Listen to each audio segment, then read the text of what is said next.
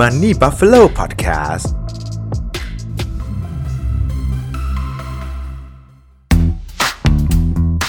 หากคุณเป็นคนที่ชื่นชอบเรื่องการเงินการลงทุน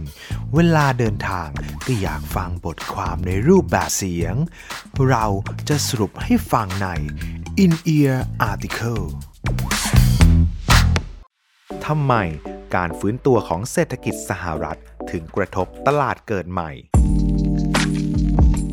ในช่วงที่ผ่านมาทั้งรัฐบาลและธนาคารกลางแทบทุกประเทศ โดยเฉพาะกลุ่มประเทศหลักอย่างสหรัฐและยุโรป ได้ออกมาตรการต่างๆ เพื่อฟื้นฟูผลกระทบของวิกฤตโควิด -19 รวมทั้งมีการอัดฉีดเม็ดเงินจำนวนมหาศาลเข้าสู่ระบบ เพื่อพยุงตลาดการเงินเอาไว้ จนปริมาณเงินที่อัดฉีดเข้ามาอย่างต่อเนื่องนี้ เกิดเป็นภาวะที่เรียกว่า สภาพคล่องล้นโลก ตามที่หลายคนคงเคยได้ยินกันมาบ้างแล้ว ที่นี้พอปริมาณเงินจำนวนมากถูกอัดฉีดเข้ามาในตลาด ธรรมชาติของเงินก็จะหาแหล่งที่อยู่ตามสินทรัพย์ของประเทศต่างๆ และกลุ่มประเทศตลาดเกิดใหม่ ก็ถือว่าเป็นจุดมุ่งหมายปลายทางของเม็ดเงินเหล่านี้ จะเห็นได้จากสกุลเงินของบรรดาประเทศตลาดเกิดใหม่ เทียบกับดอลลาร์สหรัฐ นั้นปรับตัวแข็งค่าขึ้นอย่างต่อเนื่อง ตั้งแต่ช่วงปลายปี 2020ขณะเดียวกัน ประเทศตลาดเกิดใหม่ ก็ได้รับแรงหนุนจากการทยอยฟื้นตัวของประเทศเศรษฐกิจตลาดหลัก จากการเป็นฐานการผลิตสินค้าอุตสาหกรรม แล้วส่งออกในช่วงวิกฤตโควิด -19 เช่น อุปกรณ์และชิ้นส่วนอิเล็กทรอนิกส์ต่างๆรวมทั้งการส่งออกสินค้าที่เกี่ยวข้องกับราคาสินค้าโภคภัณฑ์ และราคาน้ำมัน ที่ก่อนหน้านี้ค่อยๆ ทยอยเพิ่มสูงขึ้นตั้งแต่ช่วงปลายปี 2020 ก็มีส่วนสร้างรายได้เข้าประเทศเช่นกัน อัตราดอกเบี้ยที่ต่ำ และค่าเงินที่แข็งค่าทำให้มูลค่าหนี้ของประเทศตลาดเกิดใหม่ลดลง ขณะที่มีการผ่อนคลายทางการเงินอย่างต่อเนื่องของประเทศเศรษฐกิจตลาดหลัก อย่างมาตรการ QE และการรักษาอัตราดอกเบี้ยให้อยู่ในระดับต่ำเป็นเวลานานในช่วงก่อนหน้านี้ ก็ทำให้ประเทศตลาดเกิดใหม่ มีความสามารถในการชำระหนี้มากขึ้น เพราะต้นทุนทางการเงินถูกลง และค่าเงินที่แข็งค่าทำให้มูลค่าหนี้ในรูปสกุลเงินดอลลาร์สหรัฐลดลง ซึ่งบริษัทในประเทศตลาดเกิดใหม่ มีภาระหนี้ในรูปสกุลเงินดอลลาร์สหรัฐชิลีแล้วคิดเป็นประมาณ 13%ของภาระหนี้ทั้งหมด ดังนั้นในช่วงที่ผ่านมา ถือว่าเป็นช่วงเวลาที่ประเทศตลาดเกิดใหม่หายใจได้คล่องขึ้น จนเป็นส่วนหนึ่งที่ทำให้ทางกองทุนการเงินระหว่างประเทศ หรือ IMF คาดว่าในปี 2021 นี้ เศรษฐกิจของประเทศตลาดเกิดใหม่ มีแนวโน้มขยายตัวสูงขึ้นถึง 6.3% แต่จากผลกระทบอันหนักหน่วงของวิกฤตโควิด -19 ที่ยังคงสร้างแผลเป็นให้กับเศรษฐกิจและความผันผวนในตลาดการเงินอยู่ ก็ยิ่งทำให้ประเทศตลาดหลัก ยังต้องพิมพ์เงินอัดฉีด เพื่อกระตุ้นเศรษฐกิจกันอย่างต่อเนื่อง อย่างล่าสุดที่ธนาคารกลางยุโรปหรือ ECB ก็ได้คงเม็ดเงิน QE จำนวน 1.85 ล้านล้านยูโร หรือ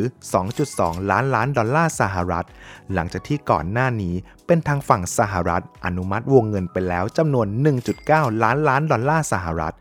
จนตัวเลขทางเศรษฐกิจและกำลังซื้อทั่วโลกค่อยๆดีขึ้น มุมมองของนักลงทุนและภาคธุรกิจต่อเศรษฐกิจโลกและสหรัฐ เริ่มเปลี่ยนไปจากช่วงที่ผ่านมา มีความเชื่อมั่นมากขึ้นว่าเศรษฐกิจกำลังจะปรับตัวเข้าสู่ขาขึ้นแล้ว เป็นผลทำให้ตั้งแต่ช่วงกลางเดือนกุมภาพันธ์ 2021 ที่ผ่านมา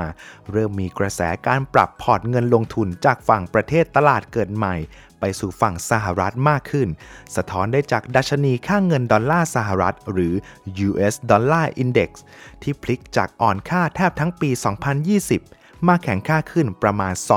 2.2%และกลายเป็นระดับที่แข็งค่าที่สุดในรอบกว่า 3 เดือน แต่ในอีกแง่มุมหนึ่ง แนวโน้มการแข็งค่าของเงินดอลลาร์สหรัฐในระยะข้างหน้า เริ่มสร้างความกังวลมาสู่บรรดาประเทศตลาดเกิดใหม่แล้ว เช่น ตุรกี บราซิล อินเดีย อาร์เจนตินา และแอฟริกาใต้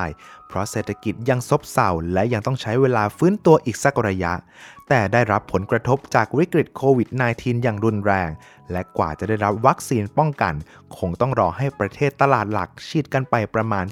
70-80%เสียก่อน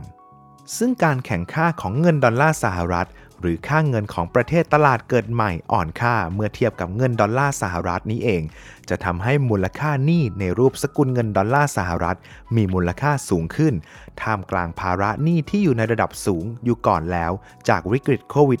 -19 ทำให้ภาระหนี้ของประเทศตลาดเกิดใหม่ เพิ่มขึ้น 24 ล้านล้านดอลลาร์สหรัฐ จนมูลค่าหนี้สะสมคิดเป็น 250%ต่อ GDP และเป็นปัจจัยที่จะกดดันการฟื้นตัวทางเศรษฐกิจในระยะต่อไปได้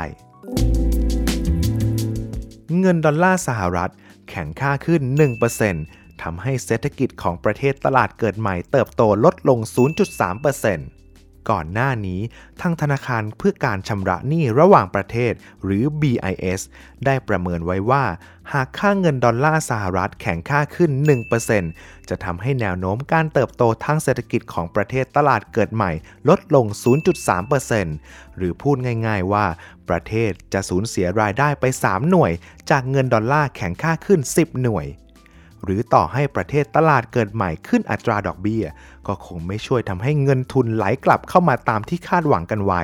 เพราะความเชื่อมั่นของนักลงทุนและภาคธุรกิจ เทไปทางฝั่งสหรัฐเรียบร้อยแล้ว นอกจากนี้ ค่าเงินที่อ่อนค่าลงจากเงินทุนไหลออก และเศรษฐกิจที่ยังต้องใช้เวลาฟื้นตัว อาจเกิดความเสี่ยงที่จะถูกปรับลดความน่าเชื่อถือของพันธบัตรรัฐบาลด้วยทำให้การขอความช่วยเหลือทางการเงินจากองค์กรระหว่างประเทศ จะเป็นไปอย่างยากลำบากมากขึ้น สุดท้ายแล้ว Money Buffalo มองว่าตอนนี้นักลงทุนส่วนใหญ่กำลังติดตามเส้นทางการฟื้นตัวของเศรษฐกิจสหรัฐอย่างติดขอบสนาม แต่จากวิกฤตโควิด -19 ที่ได้สร้างแผลเป็นและความเหลื่อมล้ำของเส้นทางการฟื้นตัวที่แตกต่างกันเอาไว้ ซึ่งกว่าที่นักลงทุนอย่างเราจะแฮปปี้มีความสุขได้ ก็ต้องรอให้เศรษฐกิจแต่ละฝั่งมีเส้นทางการเติบโตไปพร้อม ๆ กัน